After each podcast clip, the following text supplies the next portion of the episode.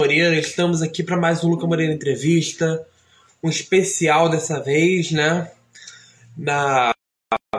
Que dia mesmo? Especial na quinta-feira, mais uma história extraordinária. Então, a nossa convidada de hoje nasceu em Juiz de Fora, Minas Gerais. Tem um extenso currículo como atriz, modelo, cantora, esteve no elenco do filme Mulher Maravilha em 2017 e mais recentemente deu destaque com a personagem na novela Quanto Mais Vida Melhor. Vamos receber a Maia. Chamar ela aqui.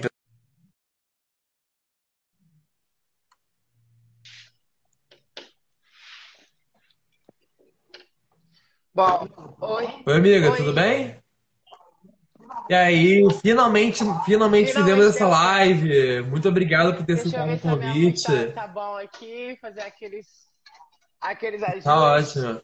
Muito obrigado por ter aceitado o convite. Ah, é uma honra, meu amor. Aproveitei esse tempo, peguei um, peguei um casaquinho, porque tá frio pra caramba aqui esse ano. tá frio, eu tô, eu tô, eu É tô isso, muito obrigado, Você tá me ouvindo bem?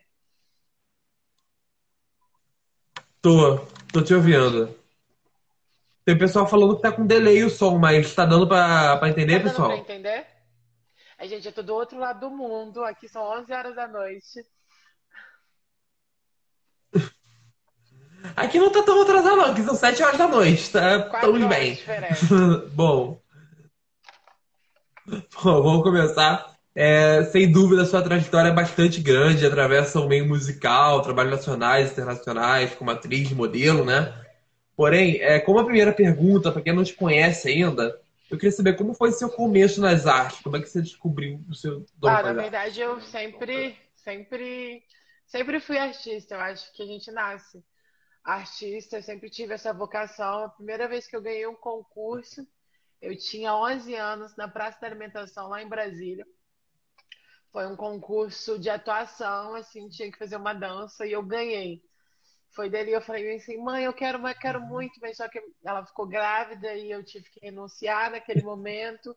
Como era só eu, eu não podia estudar nem me dedicar à arte. Então foi um processo, é, um processo já depois. Eu acho que hum, ver, primeira vez, minha primeira peça foi com 15 anos. E depois eu, é, Uhum. eu fui estudando, eu fui me aprofundando. Eu, eu comecei trabalhando nas ruas, né, fazendo mágica, vendendo doce. Então, assim, tipo, eu fazia um pouco de tudo para ajudar em casa e ao mesmo tempo ali todo dia na rua, trocando com o outro. É, eu aprendi muito dessa troca, do olhar e atuação é isso, você conseguir olhar para o outro e conseguir dar vida a uma narrativa que ela não é sua. O pior que, o pior que isso, a gente encontra muito talento, né? No- tem muita gente habilidosa no cenário, a gente vê malabarismo. Na rua. Aí eu fico pensando, gente, como é que esses caras ensaiam pra fazer essas coisas? Não, eu chegava, eu chegava, eu É. chegava, eu chegava, eu chegava no ônibus de coletivo em coletivo e aí eu falava, para, para, para, para tudo, eu poderia estar roubando, poderia estar matando, mas eu tô aqui vendendo um docinho. Eu tô aqui vendendo um docinho quando Esse é o pior discurso do mundo. Quando cai na boca é gostosinho, quando cai na barriga é uma delícia. Mas se você não quiser o docinho, for diabética, eu posso fazer uma mágica pra você. Você gosta de mágica? Ah, legal. Pô, mas esse é, é o pior início de conversa do 13 mundo, porque a pessoa já fica assim, cara, você seria capaz de fazer isso? Ah, eu acho que quando a gente nasce na favela, é, a gente imagina tudo, né? Por muito tempo, na, na, na, na- juventude ali, eu passei muito por isso de... Eu morava do lado de uma biqueira, né? No setor de chacras em Anguera. Então, é, não era nem um pouco bonito. Mas conseguir sair disso através da arte, da cultura, quando eu falo assim, eu acho que quando a gente vai para a favela é muito difícil. Eu lembro, as pessoas, não- a, galera não gosta de ler, mas é importante ler. A arte salva vidas, literalmente. Literalmente, A arte transforma vidas, literalmente. Bom, é, você é natural de Juiz de Fora, de Minas Gerais. E hoje o seu trabalho já te levou a diversos, diversos lugares no mundo, né? Tais como Inglaterra, Portugal, Itália, Turquia, entre vários outros países, né? Um passaporte carimbado, por assim dizer. É, qual foi o lugar que mais te marcou e como é lidar com as diferenças, com as diferenças culturais de cada região que você passou? Ah, é difícil, não é fácil, assim. Mas no começo foi muito mais difícil porque eu saí de casa cedo, então eu sentia essa necessidade. Então, quando, é, quando você enfrenta o mundo para ir atrás dos seus sonhos, dos seus ideais, não é fácil, eu não vou romantizar.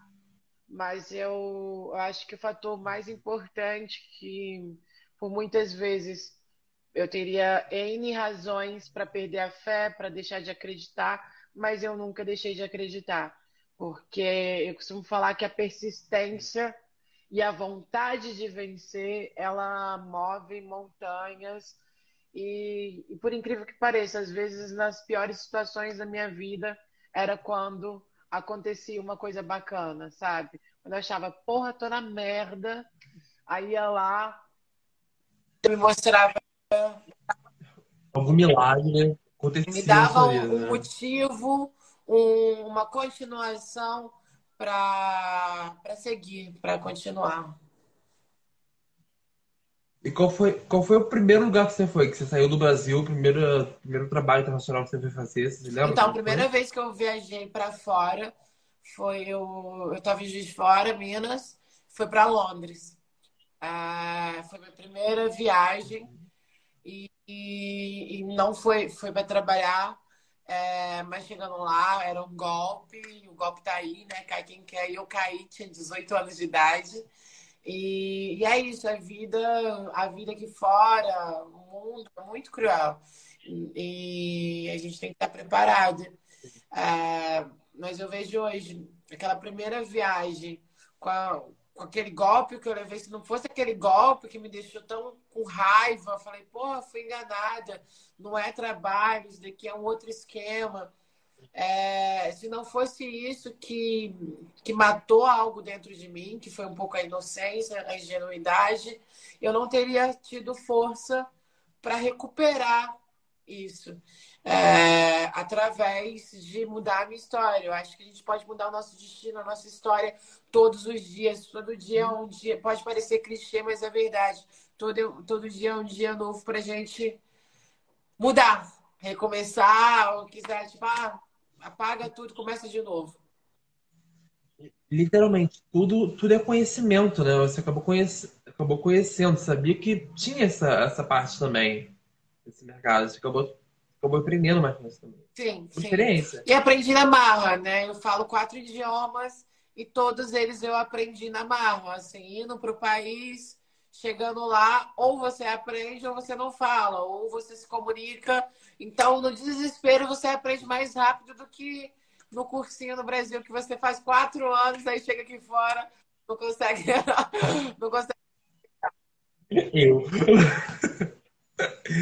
Tá vendo? Você que, você que acha difícil o inglês do colégio, tá aí, ó. Bom, é, falando um pouco sobre a novela Quanto Mais Vida Melhor, que acabou começo desse mês, né, se não me engano, né? É, a sua personagem Morte foi bastante teve bastante relevância na trama. É, o que interpretar esse papel significou para você e qual o legado que você achou ela deixou? Bom, é, cada cada papel, cada personagem, cada história, ela tem uma relevância muito importante para o ator. E, em específico, essa Quanto Mais Vida Melhor foi, foi incrível, foi catártico, foi profundo, foi um processo solitário, é, foi um processo de muitos surtos e poucos respiros, muitas co cobranças internas, mas cobranças comigo mesmo. E para conseguir chegar nesse corpo, é claro que é uma produção gigante e muitas pessoas envolvidas para fazer uma novela. Mas fazer uma novela no meio da pandemia é, foi, foi solitário. Mas no final deu tudo certo e, e muitas vezes eu atuava assim por uma tela verde. né? No... Então, uhum. como você conseguir passar a verdade nisso? Então, assim, aí entra direção, entra toda, todo, toda a produção, né? E, e, e, deu certo, assim. Eu fiquei muito impressionada com o amor e, e com a recepção do público. É, eu morria de medo, minha primeira novela. Eu falei, ai, será que o público vai gostar de mim? Será que vai acontecer? Porque eu já fiz, é, eu vim do, do, teatro, teatro de resistência, que é o teatro oficial. Uhum. Que é aquele teatro que a gente vai pra rua, a gente protesta e a gente vive pro teatro. Vivi é, dois anos da minha vida pro teatro oficina. Depois fui para séries, fui para HBO, é, fazendo uma série não binária, que é Todos Nós, que é muito legal, muito interessante. Quem não assistiu, vale a pena assistir é, na HBO Latina. Depois fiz três peças, uma da outra. Os é. últimos quatro anos eu, eu trabalhei sem parar, fui engatando um trabalho no outro. Tem sete meses que eu tô sem trabalhar. Então, assim, é foda também é, é esse lance, tipo, às vezes você tá trabalhando, às vezes você tá. A vida do artista é isso, você não sabe. Às vezes vem o papel, o papel da sua vida, e em seguida você acha que, que vai vir várias outras coisas, e aí o seu tapete, o seu mundo cai, e você tem que lidar com a frustração para continuar e não perder a força. Porque não é sempre uma novela. É, é, um, é os bem, é os prós e os contras da vida de ser de autônomo, né? Nesse caso, né? Depende de, depende de você, depende de uma série de fatores. Bom, você acabou de dar spoiler de metade da entrevista, mas vamos lá. Bom, eu tenho, uma, eu tenho uma fala sua aqui que você falou no início da. Você deu uma declaração para o UOL no início da novela, que é a morte vem vestida para matar. Vocês vão se apaixonar. Você deu uma entrevista. Bom, essa foi uma descrição que você material lá no início da novela. Como foi a construção dessa personagem? Suas inspirações? Como é que você então, montou ela? É, eu tive a ajuda do Thiago, ator da Globo também. É, filho da Savala. E o time ajudou muito, mas a gente tinha poucos encontros por conta do, do protocolo. Por, e, e isso me deixava agoniada, me deixava nervosa, porque eu sempre, para mim, lidar com esse nervosismo pós-cena, porque você pode estar, eu posso estar ali, ó, malhada no texto, malhada em tudo, mas chega na hora do gravando, dá, dá um negócio, dá um dá, negócio dá um ali, e a gente tinha esse, esse time, entende? Quando a gente fala em efeitos especiais, é uma diária muito cara. É uma diária que requer. Às vezes eu ficava esperando semanas para gravar, porque quando eu ia gravar, quando tinha a cena das, da morte, era dedicada só para morte. Então, gente, era um mimo, né? Ficava muito mal acostumada, que eu era tratada que nem rainha. Ao dia hoje, o Alan, o diretor, uhum. falava, vai, hoje é o dia dela. E aí a gente trabalhava cada cena, cada coisa é, com muita paciência, com muito amor e dedicação. Mas tinha essa coisa, o vácuo também da espera para poder gravar me deixava louca, ansiosa. Mas, assim, os dias mais felizes era quando eu ia trabalhar, quando eu estava no estúdio, assim, e a construção. Isso é uma, ah. curiosidade, Isso é uma curiosidade que eu, que eu sempre tive. Eu fui um cara que sempre gostou de assistir make-off de filmes. Gravar no Chroma é tão difícil quanto muito, parece? Muito, muito, porque é, é, quando você vê a morte naquelas cenas que ela tá estática, aquela cena do olho, eu não sei se você lembra dessa cena, que eles chegam é logo no segundo, no segundo capítulo. O, os quatro protagonistas uhum. chegam no céu, acabaram de sofrer um acidente, aí, aí uma onda de frio chega, aí de repente um olho abre. Aquela cena do olho, ela foi filmada até o último, o meu último dia de diária. Porque ela precisava ser uma cena tão estática e era tão desconfortável para filmar aquela cena. Era assim, era uma coisa assim. Como que eu vou conseguir estar tá natural aqui sendo que eu tenho que estar tá deitada num caixote só a minha cabeça, só a minha cabeça aqui num caixote verde no, no croma. Então, assim, desconfortável e, e, trazer aquele olhar, porque era o primeiro olhar da morte. É a, primeira, a primeira vez que, que você vê o. Minha aparição dela, então, assim, né? E a atuação está muito no olhar, está muito né, no direcionamento. E, e é isso. É, foi a cena mais difícil para mim, foi essa do olho. E depois uma no barco, que foi preciso colocar um mecanismo de uma estrutura de, de metal para minha cabeça ficar parada. Porque a boca, não, a boca, é verdade.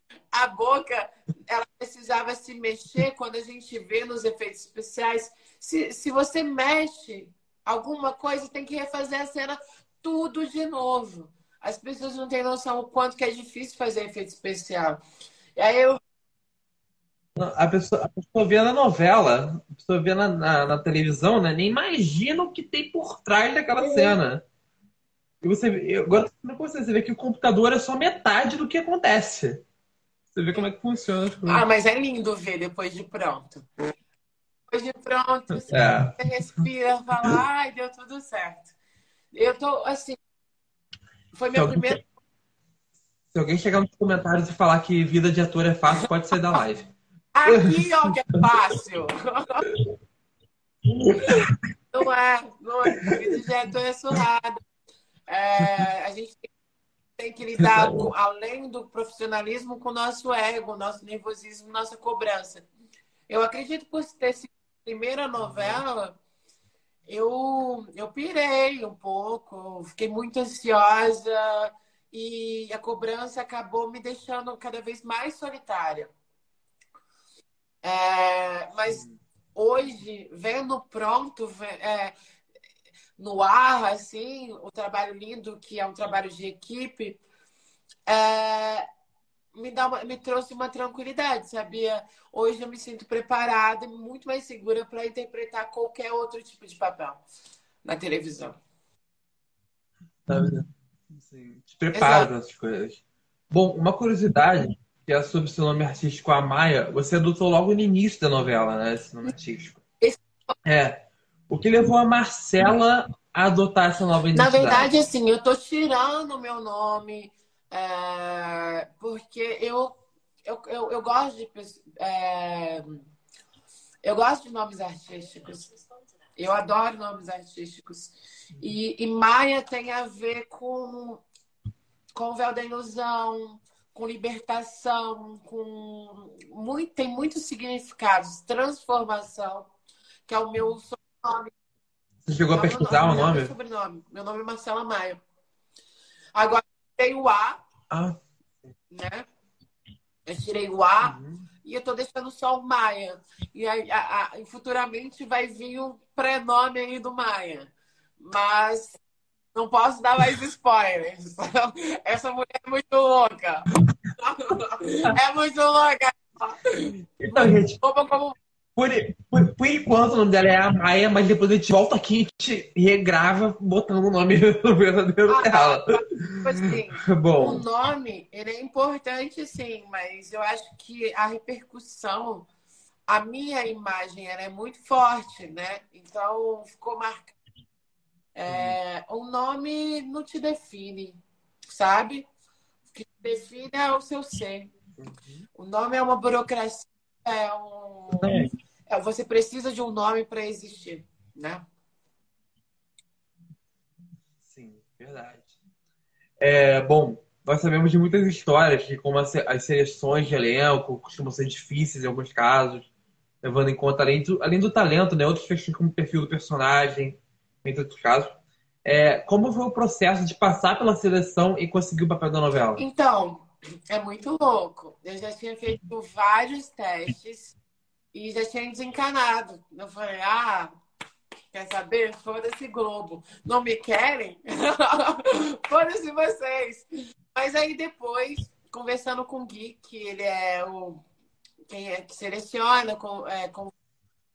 Por favor, que ninguém, que ninguém da Globo esteja assistindo uhum, a gente não, agora. Sabe? É ele virou para mim e falou bem assim, Má, você, era para ser você na dona do pedaço. Não, era, não sei nem se eu posso falar isso. Mas você, você era muito parecida com, com a Juliana Paz. E aí eu falei assim, nossa, eu fiz um teste tão bem, eu fiquei tão mal depois, frustrada. Caramba, por que, que eu não. E aí depois eu fiquei sabendo que eu fiquei até o último minuto da seleção e eu só não fui aprovada por uma questão de elenco que é muito importante, porque quando se faz uma novela, é estudado cada personagem. Então, se tem um personagem que parece com a protagonista, é óbvio que aquele personagem ele vai cair. Sim, para não ter, para não ter um conflito, né? Para não ter um conflito. Então é isso. Às vezes a gente cria coisas na nossa cabeça. E, e aí, quando veio Quanto Mais Vida Melhor, foi um convite. E eu falei bem assim, caramba, não fiz teste, não vou romantizar, tipo, não fiz. Foi um convite. O diretor me ligou em espécie, Alan Fitterman, junto com o Gui Gobi, junto com o escritor da novela. Eu estava aqui é, na Europa e eles falaram: tem que ser você, tem que ser você. Eu larguei tudo e fui sem pensar. E deixou, e deixou um monte de gente no chinelo. Olha, olha isso. É muito bom, assim. Bom. Pesa, né, Globo? A gente cresceu vendo novela. Eu cresci vendo os atores que eu trabalhei. Então, isso me pesava muito. E, e foi um processo muito legal, assim. Todo mundo muito é, generoso. Todo mundo foi muito generoso. Você lembra da, da primeira vez que você pisou no Projac? Como é que foi? Nossa, eu tava tão nervosa. eu, tava, eu não nem lembro a sensação, porque é muito louco, né? É, às vezes a gente tá num lugar, a gente chega num lugar. É, é, Existem duas coisas: você chegar no lugar e você, você se sentir pertencente no lugar. Muitas vezes eu estava Sim. Ali, mas eu não me era um, era um lugar novo para mim. Eu não me sentia pertencente, porque ainda mais num processo pandêmico, onde ninguém se tocava, ninguém se olhava, ninguém se falava direito. E então foi estranho. Quero voltar. Quero voltar é, e você, é, você, principalmente um lugar que você ia ficar durante muito tempo, né, gravando, né? Um projeto longo, né? Então foi, tinha foi isso um, também. Um, um ano e um mês. Uhum. Bom, é, eu não sei se muitas pessoas aqui sabem, mas o papel da morte foi destinado. Ah, isso que a gente ia falar, né? Que foi, foi passado pela Fernanda Montenegro, pela Patrícia Pilar, mas a gente foi cogitada para estar nesse, nesse papel. É, e foi o diretor que chamou, né, pra poder foi. gravar, então, né? O Alan, o Alan que agora vai estrear com uma nova novela, novela das seis, Mar do Sertão. Então, assim, tudo que o Alan faz é, é de morrer, é de, de, morrer de lindo. Então, aguardem que vem mais lacre aí, vem mais novela bafo. Bom, falando nisso, vamos entrar num assunto mais, mais sério, agora mudando um pouco de assunto. É, há pouco mais de 11 anos, você fez o procedimento cirúrgico né, de mudança de gênero, né? Na Tailândia, se não me engano. É, e que chamou muita atenção da mídia, Exato. nesse caso. Como aconteceu a decisão de fazer o procedimento e levando em conta, infelizmente, né, os casos de transfobia que a gente já, que a gente já tem, que você já sofreu, né, que soube, é, quais foram os impactos positivos e negativos dessa mudança? Assim, para mim, na minha é porque é uma mudança minha, né? Então, para mim, foi maravilhoso. Melhor sim, coisa sim. da minha vida. Não teve nenhum, nenhum nenhuma negativa, só coisas boas, assim. A melhor coisa que eu fiz e hoje eu gosto de todas as formas que é ser mulher.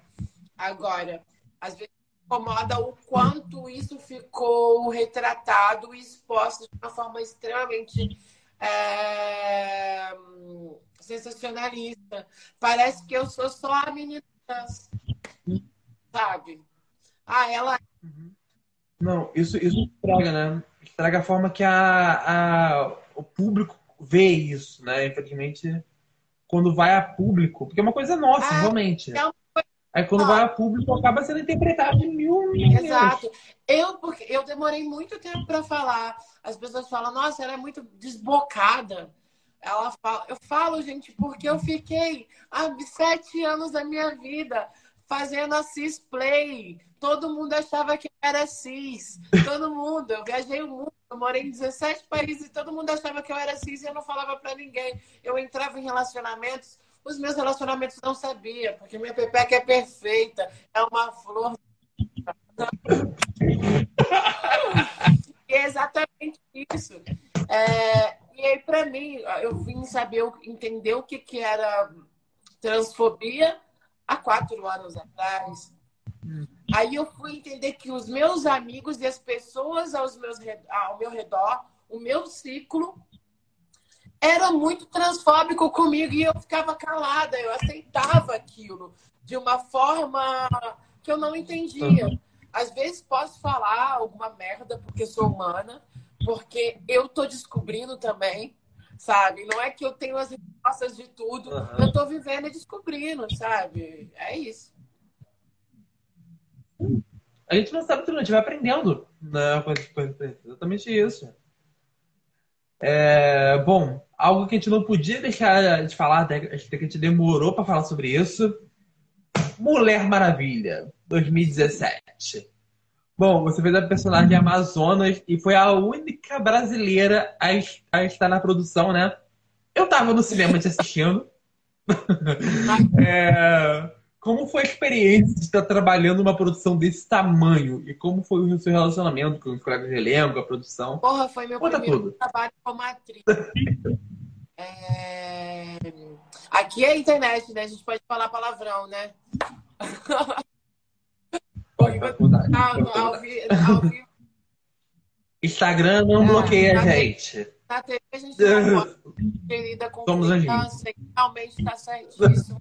A gente tem que pensar no que a gente fala. Mas eu acho que a gente tem que ficar também esse lugar da.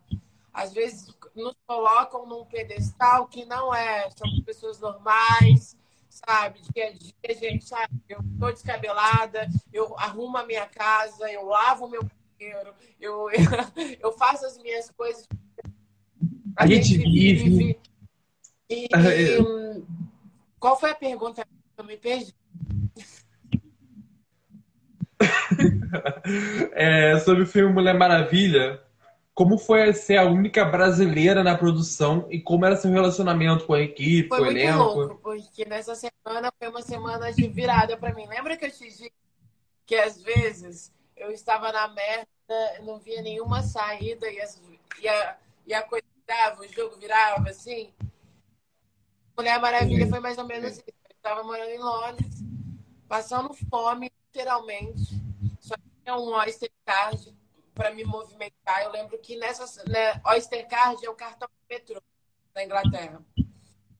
E, e, Aham. e nessa loucura, eu falei, cara, eu vou ter que voltar pro Brasil com a mão na frente e outra atrás. Já não dá mais, desisto, vou entregar as contas. E aí, nessa, nessa semana que eu, que eu decidi, vou fazer casting, vamos ver se vira. Eu fiz mais de 200 castings, Luca. E Londres é uma cidade muito grande.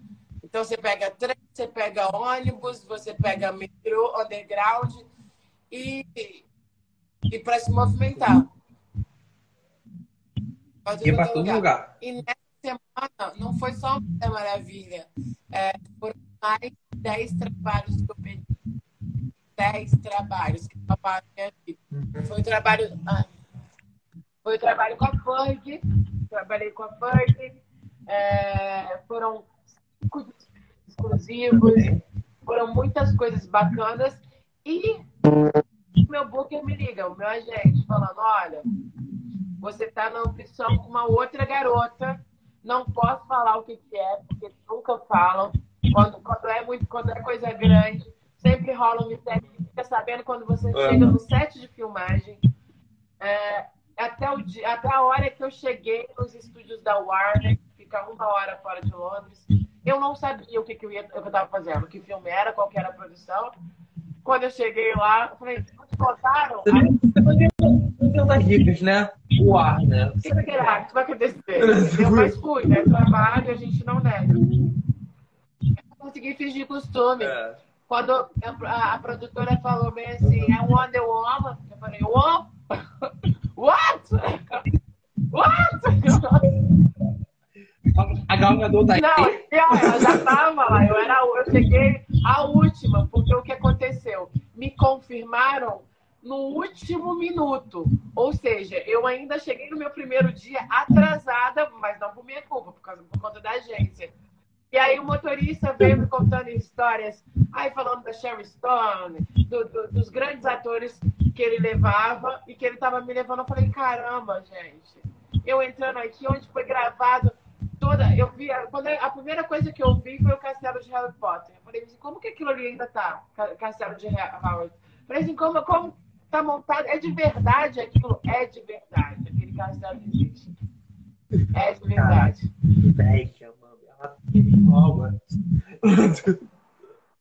E aí, quando chegou lá, aquela caracterização, aquela roupa de Amazona, para ir no banheiro era uma loucura. Eu precisava de duas, duas camareiras para me ajudar para ir no banheiro, porque era impossível. Então, assim, não, não tá gravando? Não, primeiro trabalho, não fez me pedir para ir, ir no banheiro. Quando pedi para ir no banheiro, eu segurava. Quando não dava para segurar, as duas, as duas camareiras iam lá, me ajudavam. E, e era uma situação, porque é, um, é uma armadura, né? É... Eu tava uma boba, né? Uma boba, foi porque foi, eu trabalhava só de modelo publicidade, foi meu primeiro trabalho como atriz. É... E aí, quando eu pisei ali naquela superprodução, eu falei, é isso que eu quero fazer. E foi daí que eu comecei a investir Cara. mais nessa área, em estudos e me aprofundar. E esse foi o seu primeiro trabalho como atriz, já começou com o pé direito, ah? cara. Se esse foi o seu primeiro trabalho como atriz, já começou certo. Mas é isso, tipo assim, quem ia imaginar, nem eu imaginaria de onde eu vim, mas me jogando sozinha, quando você está desesperada, quando a sua única opção é vencer, você não pode falhar porque você já veio da falha, você já veio da pobreza, você já veio da marginalidade. Quando a sua única opção é vencer, você vai vencer. Você vai vencer, porque é a única opção que você tem na sua vida. Então, quando você coloca isso, a coisa anda. Exatamente. A gente vai falar um pouco agora também, além do filme que você mencionou também, um dos seus trabalhos musicais de destaque foi participando do clipe da Frog, que ficou muito conhecida pela, pela banda The Black Eyed Peas. É, como foi trabalhar junto com ela? Com, com a Ferg?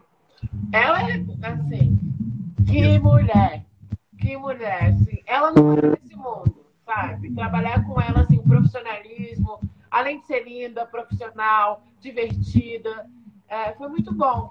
Foi muito. E, tipo, a minha cena com ela do lado. É simplesmente eu do lado da Ferg, uma, uma drag Joshua de Londres, e os. E os o Dean e o da, da D-Square. A gente está numa mesa bebendo uma vodka, comemorando. Foi tudo muito rápido, muita gente.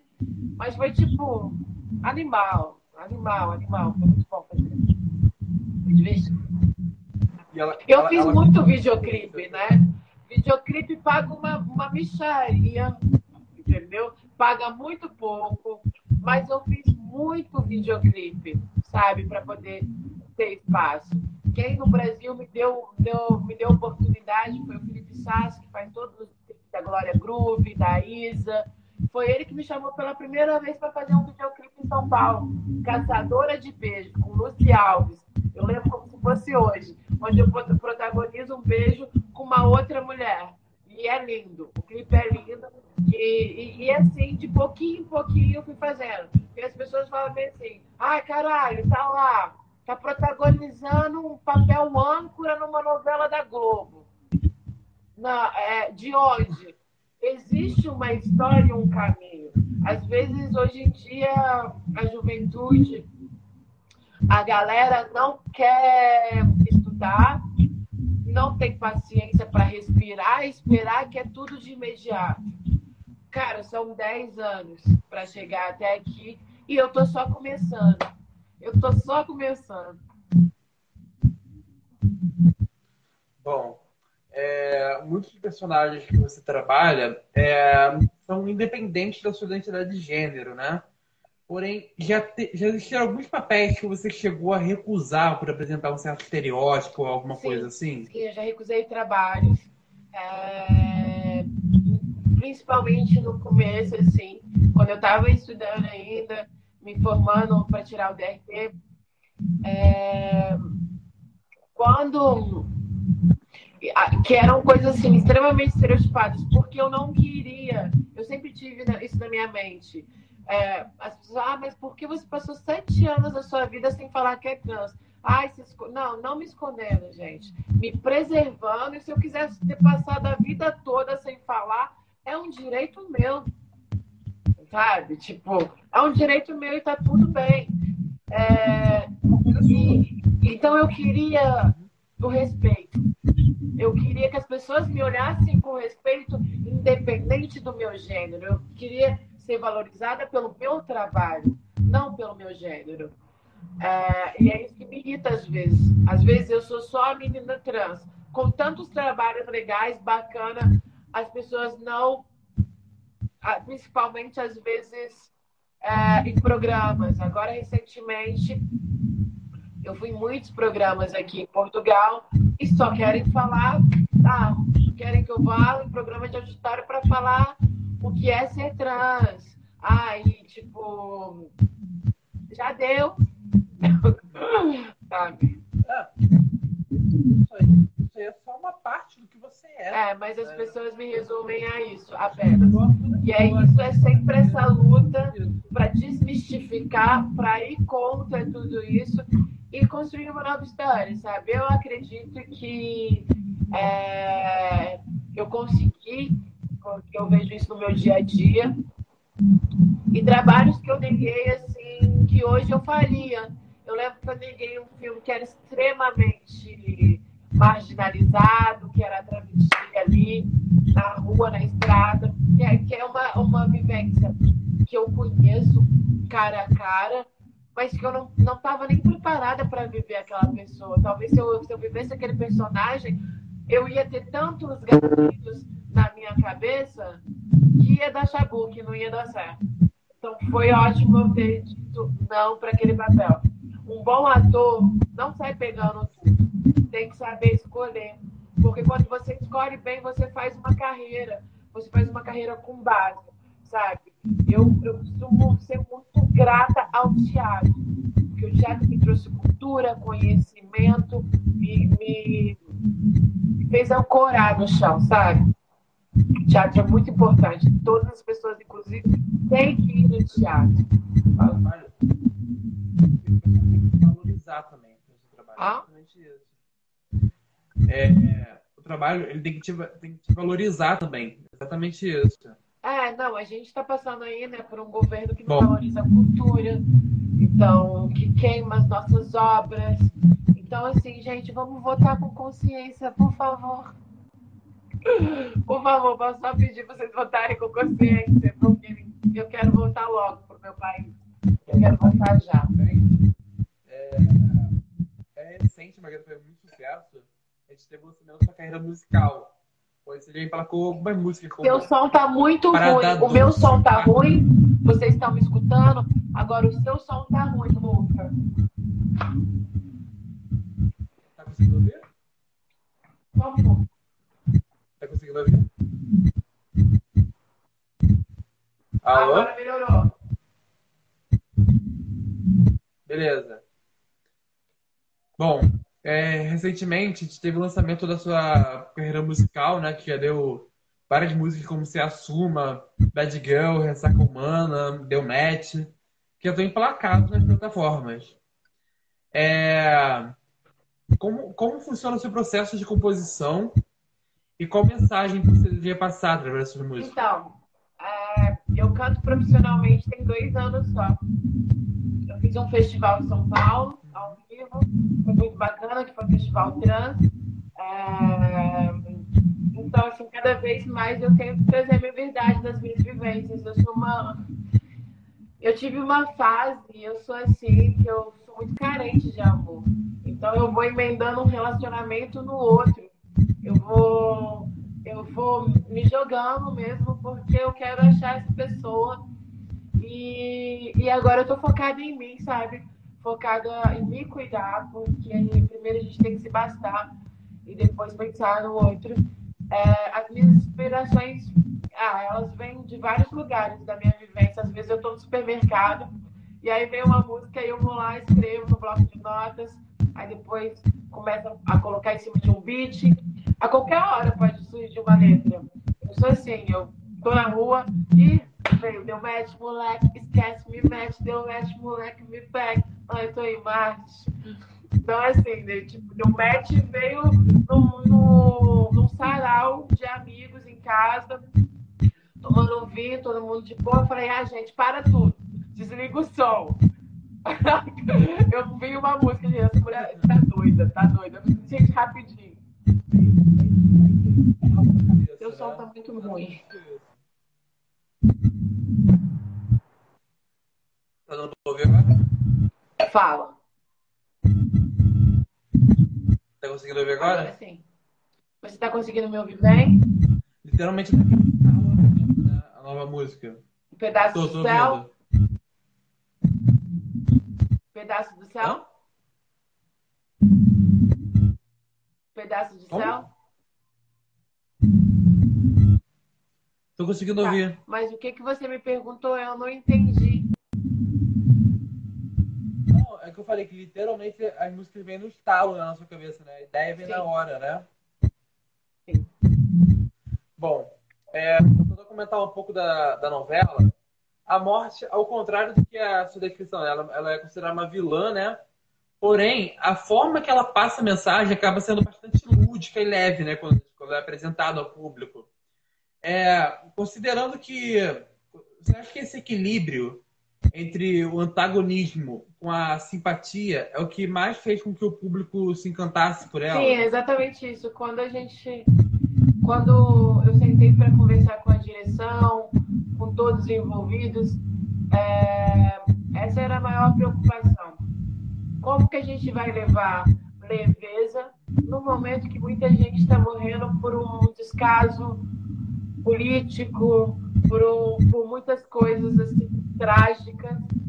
E então o peso de levar esse entretenimento de forma leve era muito mais na minha cabeça, sabe? Como, como trazer essa voz sublime, como trazer essa leveza, porque as minhas expressões elas são fortes, sabe? Quando, quando, quando eu tô brava, meu amor, sai, sai fora, sai na minha frente. Mas assim, eu tenho os traços fortes. E aí, como eu, eu trouxe a sutileza na voz, que, que é essa voz sublime, sabe? O, é- essa delicadeza, esses trejeitos que a morte criou, e, e um olhar penetrante. Eu acho que, tipo, é, não só leveza, mas sedução. Então, ela está sempre envolvendo e, ao mesmo tempo, sendo firme, mas também cuidando, sabe? É, eu acho que é, a morte é meio que uma mãezona, porque no final não levou ninguém, né?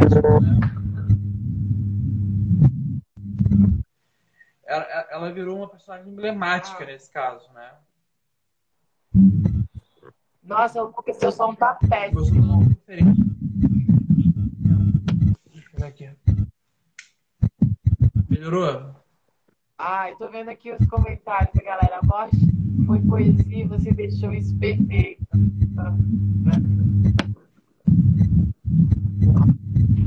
Melhorou o som? Melhorou? Melhorou, melhorou, melhorou. Tá, tá. A gente vai indo, pessoal. Bom, uma questão que ganhou bastante destaque, que a gente falou, foi todos nós da HBO. É que teve uma aceitação muito boa por parte do público, né? Trata de, trata de comunidade LGBT também. É, como você considera a importância de utilizarmos o entretenimento como uma forma de conscientização? É importante, é importante, assim, eu acho que hoje é, se tem uma emissora que me representa no sentido de diversidade, que se desconstruiu para poder dar voz, é a Globo. A gente vê hoje, assim, muitos espaços, não só eu. Então, assim, eu, quero, eu não quero ser só eu, sabe? Eu quero que tenha várias. Porque é horrível você chegar no set de filmagem, imagina, só tem pessoas cis. Sabe? Eu quero contracenar, eu quero que tenha outras pessoas trans ali ocupando esse lugar também. E tem, e tem muitas pessoas trans talentosas no Brasil. É, às vezes, assim, eu ouço pessoas ah, mas não tem, é difícil. Não é difícil. Eu acho que tem que ter mais oportunidade, eu acho que ainda é pouco. Eu acho que ser a pioneira, a primeira mulher trans a ter um papel, um papel grande, um cenário, um cenário só meu, um papel é, relevante, é, uma trama que eu, que eu faço arco dramático, é um marco na história. É um marco, tanto para mim, para minha vida, para minha carreira, incrível ver isso, sabe? Mas eu não quero ver só comigo, eu quero ver com várias, sabe? Assim como quero é, explorar várias vertentes, várias, máscaras, as minhas farsas, e o que eu crio e para poder viver é, outros personagens também. A gente está preparado aí ó para Verdade. Bom, para finalizar, é, eu queria te perguntar, no seu ponto de vista, qual é o nosso, qual se torna o nosso papel como agentes transformadores na sociedade, em relação a todos esses casos? Qual, como é o nosso papel como agente transformador na, na, na sociedade em relação a esses casos? Qual é a sua eu opinião? acho que é uma responsabilidade. Faz um... Eu acho que a transfobia, o, racismo, a intolerância social, classe social, ela está aí porque alguém, alguém, algum começo de perder os seus privilégios e pessoas realmente uhum. criaram isso. Hoje, quando eu falo, ah, sou uma mulher trans, eu sou, sou a Maia, eu sou aquela Maia, eu sou quem eu quiser, eu sou travesti, travesti. As pessoas, e aí eu pergunto, mas você é, é, é, é tão passa na sua Tá falhando um pouquinho, tá, tá picotando um pouquinho. Tá. Voltou, voltou. E agora? Voltou, voltou. Tá ok. O que, que passa na sua cabeça quando uma pessoa fala, eu sou travesti? Eu, eu, falo, não, eu, eu falo assim, de modo geral, não só das pessoas é, cis, hétero, mas das pessoas gays na comunidade, porque dentro da comunidade existe muito preconceito. Quando você fala, sou travesti, que passa no seu imaginário? Coisas absurdas. Então, eu acho que a gente precisa ressignificar para desmistificar, mudar esse conceito, sabe? Ser trans, travesti é linda, maravilhoso. As pessoas, desde que de manter essa marginalização, têm que conhecer mais, ser amigo, sabe? Às vezes as pessoas chegam uma projeção, com uma imagem do que elas imaginam, já marginalizada, com um olhar de julgamento de cima a baixo. E eu já me retraio Aí cria uma situação tipo, ah, então tem medo de mim, o que está acontecendo? Eu estou errado, sabe? E aí acaba se afastando desse diálogo. Eu acho que existe, é necessário quebrar a quarta parede nas relações, sabe? Ah, eu só, só vou ter amigos héteros, só vou ter. Não, gente, o mundo é plural e quanto mais a gente entender isso, mais em comunidade a gente vai conseguir respeitar o ponto de vista. Né? Pessoal, exatamente o segredo das pessoas abrirem a cabeça delas né, para o mundo. Exatamente isso. E se a gente quer uma mudança, tem que começar pela gente. Exatamente isso. Porque, porque... É, bom, Maia, foi um prazer enorme receber você aqui. Adorei nossa conversa. Muito obrigado por tudo. Beijo, né? Eu adorei é... também. Foi massa. Você gostou da direção meia-noite? Amanhã eu tenho. E ó. E para quem está te conhecendo agora, é... quais são suas redes sociais? Tirando o Instagram, você tem outras então, redes sociais? Tem o TikTok que é fantasma, mas está lá. É a Maia também. Tenho um canal no YouTube que um que é mais diário, de transição, que eu tinha bem antigo, mas ainda está lá, se consegue achar. Tá? E tem o Amaya, que é o meu oficial no YouTube. Tem todas as minhas músicas nas plataformas digitais também tem todo o meu som, gente. Já salva, já dá um like. Um pedaço de céu saiu aí, é minha música nova, leve, verão, mar.